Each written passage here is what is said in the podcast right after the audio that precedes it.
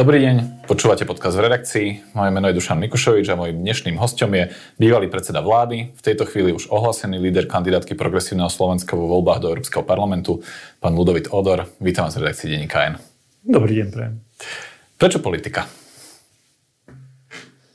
No nebolo to také, že jednoduché rozhodnutie, lebo ja som ani nechcel zakladať novú stranu alebo nejakým spôsobom byť veľmi činný v tej aktívnej stranickej politike. A hľadal som skôr tú možnosť ako aj pokračovať e, aj v nejakej odbornej kariére, ale, ale nedalo sa až tak e, nečinne sedieť doma, keď človek vidí, čo sa deje na Slovensku, ako sa rúca ten právny štát, ako vlastne a ľudia, ktorí majú len stranickú knižku a nič iné, sa dostávajú k funkciám a dokonca niekedy aj paradoxne takí, ktorí, ktorých by sme mali stíhať, tak z takých robíme e, policajtov alebo naopak z pytliaka robíme e, človeka, ktorý chráni Národný park. Takže tak absurdne sa to deje a e, trošku mi dodalo silu aj to, že vidím ľudí na tých námestiach, že naozaj chcú zmenu, nie je nás veľa a keď som uh, si dal sám sebe takú otázku, že,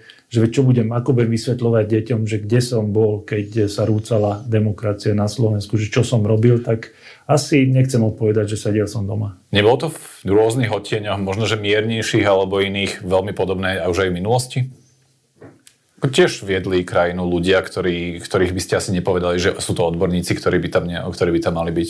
Určite, určite to nie je niečo, čo je nové, ale tá miera je, je masívna. Idú ako valec od začiatku a tie priority, ktoré sú, že naj, najväčší problém Slovenska, že tresty za korupciu sú, sú príliš vysoké, tak to som si neuvedomil, lebo to ani oni v kampani nehovorili Vtedy hovorili o medveďoch, že sú veľkým problémom Slovenska. Dobre, možno teraz ich budú chcieť prepočítavať, ale ako keby, že žijeme v takom, v takom paralelnom vesmíre, ako keby, že vláda nerieši a nevníma tie reálne problémy, ktoré tu máme doma a zároveň sa vzdialujeme od našich partnerov a zároveň sa stávame nechcenými partnermi v rámci tých euroatlantických štruktúr. Čiže vás ku kandidatúre pomkol Robert Fico, hej? Dalo by sa povedať, že ma pozval do tej, do tej kampane trochu. Aké ste mali vlastne ponuky iné eh, po odchode z premiérskej funkcie v oktobri? Lebo predpokladám, že asi nejaké boli.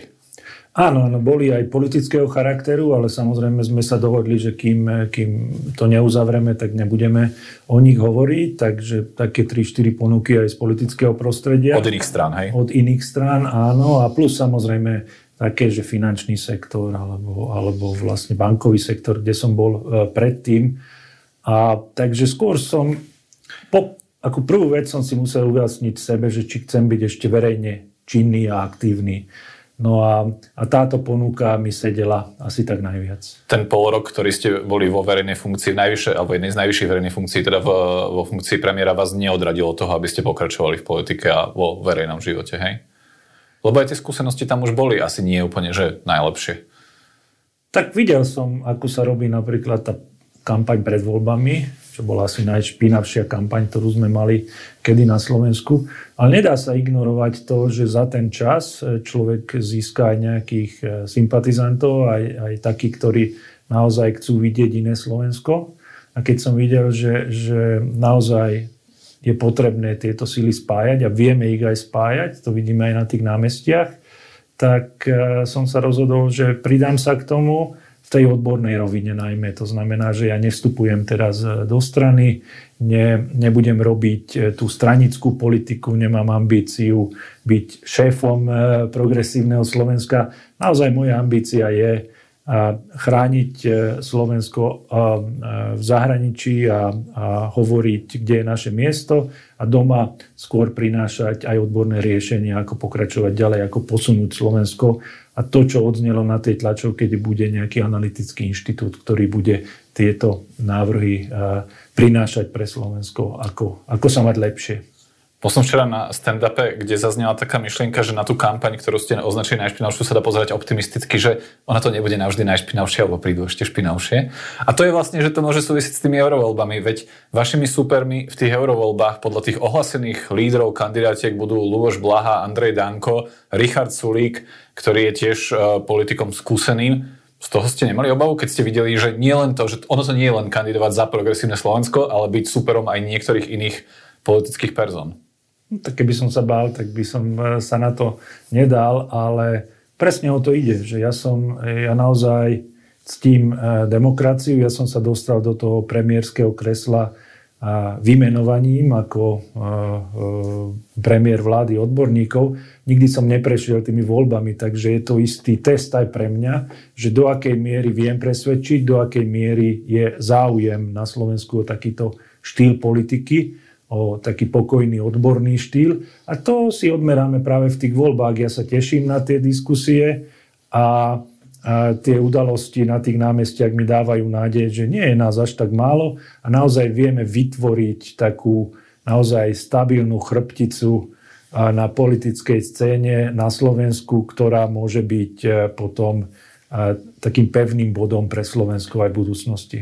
Budem sa pýtať ešte konkrétnejšie na PSK, ale keď ste spomenuli tú úradnícku vládu, v čase, keď ste nastupovali do funkcie pre, pre, e, premiéra, ste museli vy aj prezidentka Zuzana Čaputová čeliť výhradám, najmä od politikov Smeru, že váš kabinet v skutočnosti nie je úradnícky, ale je to progresívna vláda alebo dokonca vláda progresívneho Slovenska.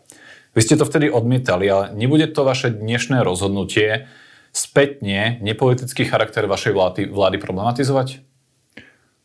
Nemyslím si, prečo dokonca, keď som sa pýtal ľudí vo vláde, že, že kde sú asi tak na tej škále, tak viac bolo tých konzervatívnejších ako... Rozumiem, ale Robert Fico teraz povie, no vidíte, ja som vám to hovoril, že je to progresívec. Jasné. Otázka je taká, že čo by sme robili inak, lebo my sme od začiatku boli veľmi transparentní, dali sme e, náš program úplne jasne najavo. Aj sme hovorili, že nebudeme riešiť kultúrne otázky, nebudeme sa púšťať do tých politických debát. Takže ani neviem presne povedať, že kde sme kde by sme nejak pomáhali niektorým politickým stranám. A e, pána e, Šimečku som videl raz v úrade, keď som pozýval všetkých lídrov konštruktívnych politických stran a potom som ho videl pred Vianocami, že, že ani, ani len náznak kontaktu tam nikdy nebol. Nekonzultovali ste vaše rozhodovanie súčasné s prezidentkou Zuzanou Čaputovou práve v kontexte toho, že vás menovala za premiéra, aký ona má pohľad, že či to nejakým spôsobom neovplyvní vlastne imič tej vlády, ktorá tu bola 5 mesiacov predtým? Nie, nie. Akože pre mňa je to také paradoxné, že že teraz riešime niečo, čo sa stalo, ja neviem, pred tromi e, mesiacmi a hľadáme nejaké dôvody a konšpiračné teórie, že ako to bolo. Ja som... Vítajte v politike. Jasné, jasné, veď ja som e, robil pomerne veľké reformy spolu s SDKU, potom a so Smerom sme robili prijatie eura, keď som bol v Národnej banke Slovenska, že ja som naozaj za ten e, svoj odborný život ne, nehľadel na to, že aká je to politická strana. Pre mňa bolo zaujímavé, že čo chcú dosiahnuť, ako, ako chcú dosiahnuť to, že na Slovensku sa bude žiť lepšie. A teraz, že takéto konšpiračné teórie sa mi zdajú také, že pritiahnuté za vlasy. Tak Robert Fico už napríklad hovorí, že počkajte si pol roka rok, Zuzana Čaputová bude e, líderkou progresívneho Slovenska a Michal Šivečkovi hovorí, že to je taký dočasný líder opozície. No, tak... ja, ja, ja neviem, akože ja som si už zvykol na to, že v súvislosti s mojou osobou Robert Fico, ja neviem, že 9 krát klame a možno raz hovorí pravdu, takže tieto konšpiračné teórie sú pre mňa presne na tej istej úrovni, že, že v Kieve nie je vojna. Že, že ako keby, že prečo veriť týmto slovám, keď ten človek eh, viac klame, ako hovorí pravdu. Prečo práve progresívne Slovensko? A to je dobrá otázka a myslím si, že, že zavážilo... Tie predtým boli horšie, čo? A predtým boli horšie, ale táto je dobrá otázka, lebo ako to ja vnímam, ako som hovoril, že kandidujem ako odborník, a, a, a, ale pre mňa je zaujímavá tá myšlienka naozaj, že prestaňme už deliť tú politickú scénu, skúsme sa spájať a, vnímam tú snahu ukrojiť väčší priestor na tej našej domácej politickej e, scéne zo strany PS ako veľmi dobrú stratégiu. To znamená, že rozšíriť tú bázu voličov, a aj možno prostredníctvom mojej osoby, možno prostredníctvom aj iných akvizícií. To znamená, že spájať sa v prospech demokratického Slovenska. Táto myšlienka sa mi páči najviac, lebo keďže ja nechcem zakladať politickú stranu, tak ja hľadám tú možnosť, ako ako mať nejaký silný základ do budúcnosti pre Slovensko.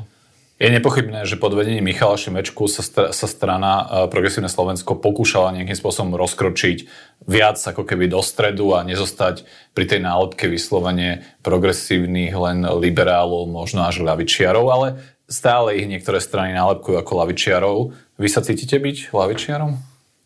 Ja som to hovoril aj v predchádzajúcich rozhovoroch, bolo by to divné, keby som teraz poprel a ja sa cítim veľmi dobre skôr v strede alebo dokonca e, mierne napravo od stredu. Veď aj preto som robil niektoré tie reformy, ktoré, e, ktoré sme robili. Takže a, a na druhej strane ja som že extrémne tolerantný človek a tým pádom ja nemám problém ani s niektorými lavicovými ideológiami, ale pre mňa je kľúčové, že idem sem ako odborník a tieto témy ja nebudem riešiť. Ja, ja nebudem riešiť tú domácu politiku, ja budem riešiť skôr to, že dobre, tak čo v tom zdravotníctve, čo v tom školstve sa dá riešiť a tieto ja prenechám naozaj tým politikom, ktorí, ktorí sú na to dobrí, ale zároveň, zároveň hovorím úplne jasne, že ak sa nám podarí osloviť viac voličov zo stredu alebo trošku napravo od stredu, tak ja budem spokojný, lebo, lebo podľa mňa Slovensko potrebuje už tú jednotu. A toto môže byť e, zaujímavý projekt. Rozumiem, že človek nemusí byť stotožnený úplne so 100% všetkými politikami tej, tej strany, aj za ktorú kandiduje. Na druhú stranu do nejak, nejaká miera stotožnenia byť musí. Volili ste PS v parlamentných voľbách? Áno. Uh, dobre. Prečo ste do, do strany nevstupujete? Presne preto, lebo uh, zatiaľ uh, stále uvidím, že dokedy sa to dá. Hľadám takú tú, uh, tú strednú cestu pre seba v tom, že trošku aj tú odbornosť mať na zreteli a chcem aj otestovať, či vôbec som nejakým prínosom na tej politickej scéne, čo uvidíme po tých voľbách. Takže som sa rozhodol, že ak vstúpiť, tak e, po vyhodnotení, po voľbách, že či tie voľby dopadli dobre alebo zle, lebo každý, to, čo mi chýbalo, aj keď som bol premiérom, zodpovednosť, že nikto za nič nezodpovedá, ale predsa len keď ja idem ako líder kandidátky a to zle dopadne, tak e, tiež si treba e, vyvodiť zodpovednosť a naopak, ak to dopadne dobre a je záujem o takýto typ politiky, tak samozrejme to je veľký záväzok do budúcnosti, že ako, či sa nevrátiť potom aj na tú domácu politickú scénu. Uh-huh. Uh, budem teda konkrétny, napríklad Richard Sulík hovorí, že napriek tomu, že kandiduje v eurovoľbách a napriek tomu, ak by bol zvolený za europoslanca, tak určite mieni kandidovať aj v roku 2027 do Národného parlamentu. Čiže vy nevylučujete ani takúto možnosť, hej? Nevylučujem, ale hovorím veľmi predčasné. Ja chcem vyhodnotiť e, po voľbách európskych, že teda do akej miery je záujem vlastne o takýto typ politiky. Ja som, ja som ten človek, ktorý sa rád rozhoduje na základe, na základe dát, nie pocitov, že kamarát hovorí, že choď do toho alebo nechoď do toho. Naozaj chcem vidieť, že s maximálnym úsilím, čo sa dá dosiahnuť a ak to bude dosť a ak, ak to bude silný záväzok aj pre mňa ako osobu, tak samozrejme, že túto možnosť nevylučujem. Ako veľmi vás niektorí aktéri presvedčali, aby ste v skutočnosti išli vlastnou cestou a založili vlastnú politickú stranu? Ten tlak bol pomerne, pomerne silný, ale neviem, mne, mne uh, už som hovoril aj v tých rozhovoroch, potom ako som skončil uh, ako predseda vlády, že, že mňa tá stranická politika až tak neláka, že ja nedávam veľkú šancu tomu, aby som ja v tej stranickej politike bol nejaký uh, aktívny a preto som si ani nevedel predstaviť nejakú novú stranu. A navyše už naozaj podľa mňa, už, už, už sme to skúšali, skúšali to iní ľudia, zakladajú stranu, každý, kto má chvíľu vyššie preferencie, zakladá stranu na Slovensku. A to je nezdravé. Radšej sa spájajme v rámci existujúcich štruktúr, existujúcich strán, alebo skúsme robiť nejaké koalície alebo niečo, ale aby každý mal vlastnú stranu, neviem, mne sa to nezdá ako efektívna stratégia. Že neuverili ste takému okúzleniu časti verejnosti z výkonu vášho mandátu a nejakej nepochybnej popularite, ktorú ste mali a ktorá práve dúfala, že to pretavíte v nejakej politickej strane. Hej? Nie, nie, lebo to, to je taká múda niekedy, že popularita raz rastie, raz klesá. Ja naozaj verím v to, že ak dlhodobo chceme plánovať e, slušné a demokratické prosperujúce Slovensko, tak to nemôže byť tak, že z desiatich strán postavíme nejakú vládu, že, že to mi nedáva zmysel. že pre mňa je preto lepšie, ak tá strana, v tomto prípade dúfam, že to bude PS, vie mať trošku také rozkročenejšie nohy a vie osloviť a širší spektrum voličov. A ja som práve preto prijal tú ponuku, lebo dúfam, že aj cez moju osobu bude možné osloviť aj ľudí, ktorí, e, ktorí sú viacej možno v strede v súčasnosti. Otočím to. Nemohla tá ponuka zo strany progresívneho Slovenska byť vlastne v ich ponímanie aj istou poistkou, že im nezaložíte konkurenčnú politickú stranu, jednoducho, že si vás pritiahnu a tým pádom vyradia konkurenciu? A nemyslím si, že, že to bola nejaká vedomá stratégia tie rozhovory boli akože pomerne úprimné, takže je to, je, je to zaujímavá myšlienka, ale nemyslím si, že tomu bolo tak. Myslím si, že kvalitný politický strateg by, by takto mohol uvažovať. Vy ste okrem, teda, okrem toho, že povedete kandidátku PS do eurovolieb, uh, tak sa stanete aj predsedom správnej rady Progresívneho inštitútu, čo asi bude nejaký typ stranického think tanku, think tanku alebo analytického týmu, ktorý si hnutie buduje. Plánujete sa do toho týmu získať niektorého z ministrov či ministeriek vašej úradníckej vlády? Uh, rozmýšľal som inak o, o tejto otázke, lebo my sme nechali samozrejme aj nejaké návody pre lepšie Slovensko uh, na, na stole aj tejto vláde. A, ale to čo, to, čo mňa zaujíma, nie len nie to, aby som tam dostal nejakých ľudí, ale aby, aby som vedel spájať myšlienkovo isté tábory. Takže určite, určite o spoluprácu požiadam každého, ktorého poznám a má rozumné a zdravé myšlienky pre Slovensko. Takže, takže možno, možno nie celkom ako súčasť týmu, ale určite ako, ako uh, taký širší konzultačný uh, tím uh, sa rád obrátim aj na niektorých ľudí, ktorí boli v, v úradníckej vláde. A to už bude na nich. Samozrejme, niektorí už medzi tým môžu byť úplne v inej pozícii. Ale podľa mňa je dobré, ak ten potenciál bude žiť ešte ďalej, lebo naozaj tam boli ľudia, ktorí, ktorí mali dobré úmysly a dobré myšlienky pre Slovensko. Mám tu napísané dve otázky. Prvá je, o čom by mala byť kampaň pred eurovoľbami a druhá, o čom reálne bude. Tak skúsme si najprv zodpovedať tú, tú prvú. No, o čom by mala byť? Áno. Mňa už prekvapuje, že nestáva sa to len na Slovensku, že ako keby taká tradícia je, že to sú nejaké že eurovoľby, ktoré sa nás netýkajú a tam posielame takých, že e, do politického dôchodku alebo nejakých euroskeptikov alebo nejakých exotov, ktorí nám tam robia hambu, že, že ako keby my nevieme predať. To teraz neviem, či by sa pán Šimečka trochu neurazil, keď viedol eurokandidátku PS pol v roku 2019, neviem, či bol exod alebo euroskeptik. Ja som povedal, že to platí aj pre iné krajiny, povedzme si to Faráža alebo ďalších ľudí, ktorí, ktorí sa ocitli zrazu v europarlamente, voči čomu bojujú, alebo pán Uhrík, ktorý bojuje proti EÚ, ale, ale byť na výplatnej listine e, e, Európskeho parlamentu je vlastne fajn. Takže z tohto, z tohto pohľadu si myslím, že to musíme celé otočiť. Že tá kampaň musí byť o tom, že, že čo, je, čo nám prináša to členstvo v našej Európskej únii a čo môžeme my urobiť, aby, sme, aby e, sa nám žilo lepšie. To znamená, že pre mňa sú samozrejme také zaujímavejšie tie ekonomické témy, že ako konečne vyriešiť jednotne a migráciu, ako hovoriť o tom, e, že ktoré slabé miesta má ešte eurozóna, ktoré treba, ako riešiť konkurencieschopnosť, ako riešiť digitálnu zelenú transformáciu, že naozaj prinášať tie témy, ktoré vedia z toho Slovenska aj pomocou tých eurofondov, ale nemá to byť len o eurofondoch, vedia zo Slovenska urobiť naozaj oveľa lepšiu krajinu. A tá druhá rovina je samozrejme to, že my potrebujeme ukázať aj e, v Bruseli, aj v Štrasburgu, tam, kde sídli Európsky parlament, že Slovensko nie je len súčasná vláda. Že Slovensko má naozaj vo vnútri ešte pomerne širokú silu, ktorá je prodemokratická, nechce z nás robiť e, guberniu alebo banánovú republiku a naozaj myslí vážne s tým, že naše miesto je na západe a naše miesto je pri tom stole v Európskej únii.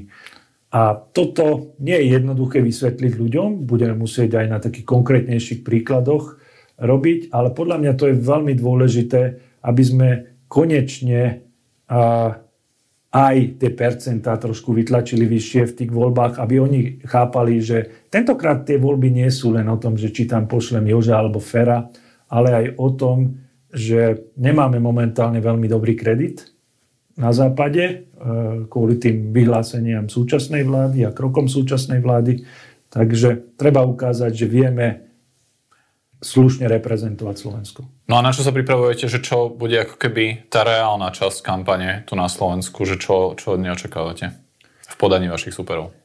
A, ťažko, ťažko povedať, že čo očakávať od nich. Samozrejme, niektoré veci sú také, že prvoplánové, že, že zase nejaké sprísahanie, zase sa bude hovoriť o tom, že že vlastne Ukrajina sa má zdávať nejakých práv, nikdy ich tam nepríjmeme a ako keby, ako keby ten folklór, ktorý sme tu videli aj pred e, parlamentnými voľbami a osobné útoky, Šoroš, ja, ne, ja neviem, akože čo, čo všetko možné. Toto bude určite, alebo ako je zakrivený banán, ako sú byrokrati v Európskej únii, že všetky tie zástupné témy, ktoré nie sú až tak dôležité z hľadiska budúcnosti Slovenska.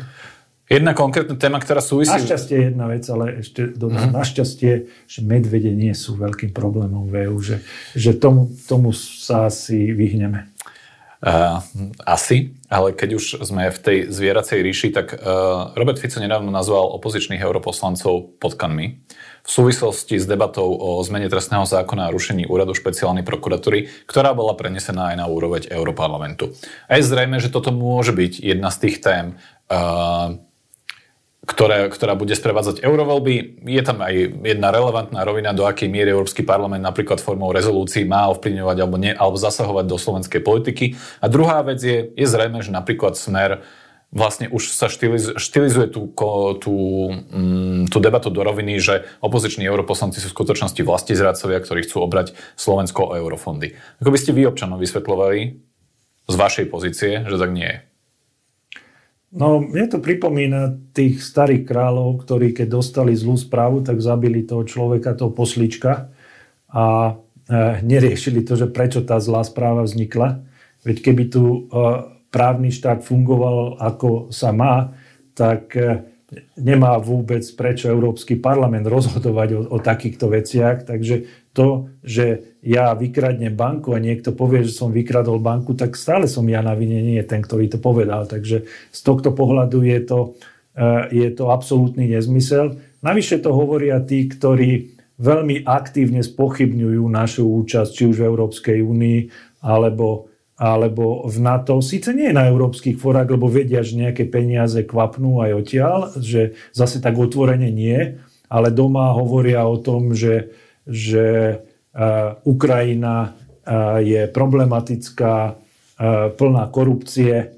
No koľko ľudí my sme odsúdili za korupciu za posledné obdobie, že, že ako keby robíme to len tak na oko doma, ale v skutočnosti sú zbavejci, ktorí to nedokážu povedať tak na rovinu. Dobre, tak nechceme tam byť, chceme patriť, ja neviem, ako, ako nejaká krajina, ktorá je spriaznená s Ruskom. Že, že toto sa mi zdá také veľmi, veľmi by som povedal, problematické z môjho pohľadu, že na jednej strane chcem výhody z Európskej únie, ale na druhej strane e, sa snažím byť aj proti EÚ. Že, že ako keby e, kvôli popularite a ja to nemám rád. Ako podľa mňa Slovensko musí zaujať jednotné hodnotové postoje, presne ako v 2004. Pred 20 rokmi sme tam vstúpili a preto sme tam vstúpili, lebo sme tam chceli vstúpiť. Nikto nás tam nenútil. A keď už sme tam, tak sa nesprávajme ako nejakí hulváti, ktorí,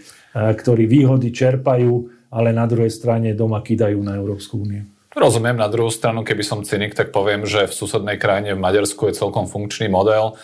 Viktor Orbán teda kýda na Európsku úniu posledných neviem koľko rokov a organizuje rôzne národné konzultácie, kde sa vyslovene vysmieva Bruselu a Európskej únii. Na druhú stranu, napriek nejakým problémom s čerpania tohoto fondov, tak v zásade to stále akože fičí. No. Čiže ten model...